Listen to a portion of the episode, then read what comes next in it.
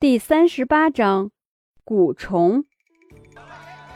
张逸晨有点云里雾里，看着这一群花样人物在一起开玩笑的说着什么，还说有个什么东西给张逸晨最好不过了。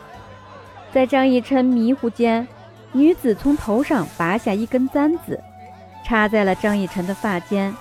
那簪子没有任何的配饰，只是一颗圆润的宝石。镶嵌在上面，这个东西好好保管。我和你相逢即是有缘，这个东西我就送给你了。那女子火红的眼睛看着张逸晨，张逸晨一愣，点点头，随即和张逸晨擦肩而过走了。秦洛风走到张逸晨的身边，那些人真是奇怪，尤其是那个红衣女子。眼睛当中竟然会有火红的光芒，难道说真的是妖族出现了吗？秦洛风不可思议地回头看了看，只见那几个人依旧在那里欢笑着。其中一个黑衣男子回头看了看他，惨白的脸，深邃的眸子，令人望而却步。虚弱地勾起一抹笑容，随即转头。秦洛风吓了一跳。转正了身躯，这些人太奇怪了，十有八九是妖族的人。那个姐姐好漂亮，只不过是一眼而已。张逸晨的眼中全是那红衣女子的面容，红衣女子的面容美得他窒息，美得他朝思暮想。现在脑袋中全是她的一颦一笑。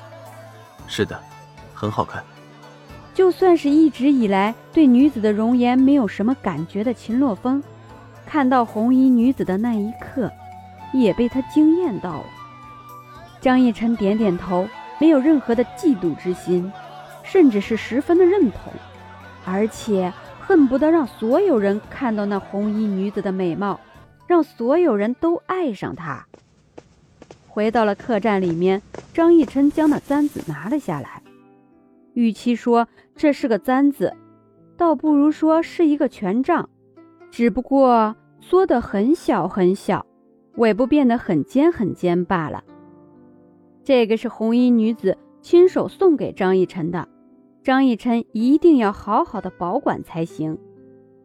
找了一个小锦盒，张逸晨将簪子放到了盒子里面，将它十分珍惜的保存。怎么了？秦洛风一脸吃惊的看着张逸晨，张逸晨看着秦洛风，怪不好意思的，因为张逸晨肚子有点疼疼的，他要上厕所了。在街上吃了那么多东西，你又饿了？秦洛风一脸吃翔的表情看着张逸晨，简直就是不可思议。张逸晨脸色一变：“我是肚子痛，想要上厕所了！”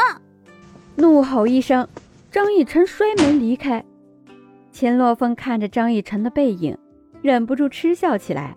也是，毕竟在街上吃了那么多的东西，不乏有一些没有卫生的，肚子疼什么的，确实是有可能的。原来是他想错了，他还以为张逸晨真的那么能吃呢。张逸晨刚出房门，就看到了那个女子。呀，又遇到你了。张逸晨走到红衣女子的身边，一脸惊异地看着红衣女子。红衣女子笑了笑，转而问道：“我给你的簪子呢？”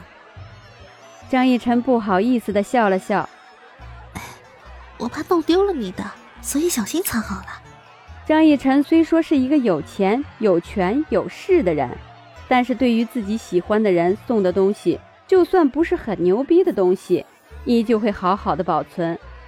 红衣女子笑了笑，那东西本来就是用来戴的，你要是觉得很珍贵的话，我把这个给你，你把这个好好收藏，然后簪子还是带出来吧。说着，红衣女子又拿出一个宝石出来，放到张逸晨的手里。张逸晨只觉得冰冰凉凉的，很舒服，摆摆手：“嗯，不行，我不能要的。”我叫安令。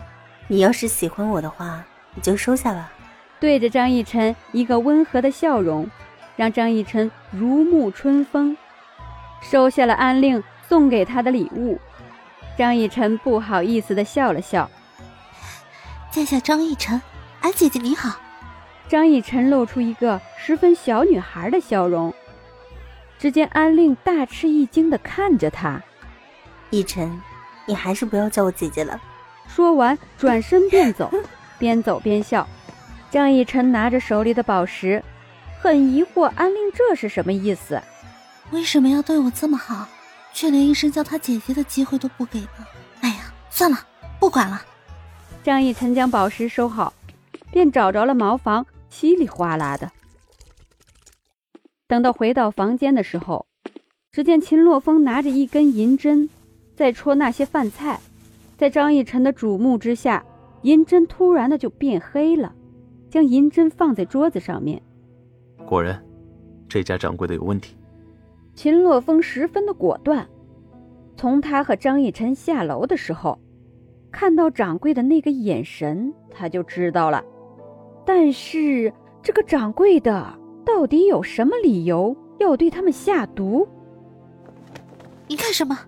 张逸晨一把抓住沾着毒的秦洛风的手，因为秦洛风正在将那个有毒的手指头往嘴里送。我得知道这是什么毒，我们才好怎么将计就计。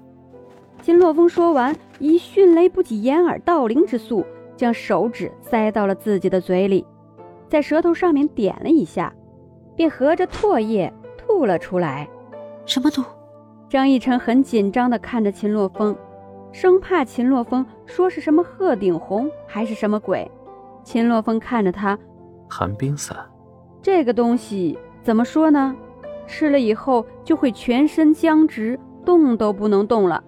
这个东西很邪乎，特别的邪乎，不是一般的邪乎，因为这个本来就是苗疆这边的东西。现在我们就只要一直不动就行了。秦洛风端起碗，拿着筷子夹着一块肉，然后不动了。张逸晨也学着秦洛风的动作，很快外面就有了动静。只见掌柜的和几个小二蹑手蹑脚地走到了房间里面，看到两个人都不动了之后，两个小二拿着绳子走到了两人的身边。秦洛风一闪，手里拿着匕首劫持了掌柜的。说，为什么要放毒？掌柜的吓到了，于是眼神示意将张逸晨抓住。然而张逸晨灵活的一躲，手里也拿出一把匕首乱挥。你们想要干什么？张逸晨戒备的看着他们两个，那两个人不敢近身。掌柜的小心翼翼的从腰间拿出一个蛊虫，对着秦洛风的大腿一扎。秦洛风一吃疼。将那蛊虫从体内拔了出来，上面还粘连着秦洛风的血肉，看得张逸晨心惊肉跳。张逸晨真的恨不得马上冲过去，好好检查秦洛风的伤口。要是又留了一个疤痕的话，张逸晨是绝对不会放过掌柜的。我是不会让你们毒害苗疆的。掌柜的不死不休，手里不知道为什么突然一下多了很多很多的虫子。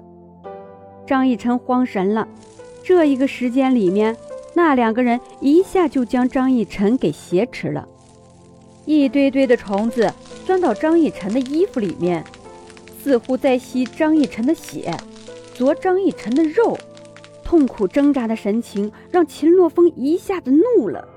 你的手不是会变出很多的虫子吗？我今天就让你的手废掉。将掌柜的手拉了起来。秦洛风伸出刀子，在掌柜的手上狠狠地划了一刀，啊！掌柜的手应声分成了两半，就这样飞掉了。秦洛风一向都不是什么仁慈的人，除了对待张逸晨以外，他对所有人都是这样的态度。别人伤到他一点点，他一定会让那个人十倍的偿还。而且不知道这个蛊虫到底是有什么特性。也不知道有没有毒，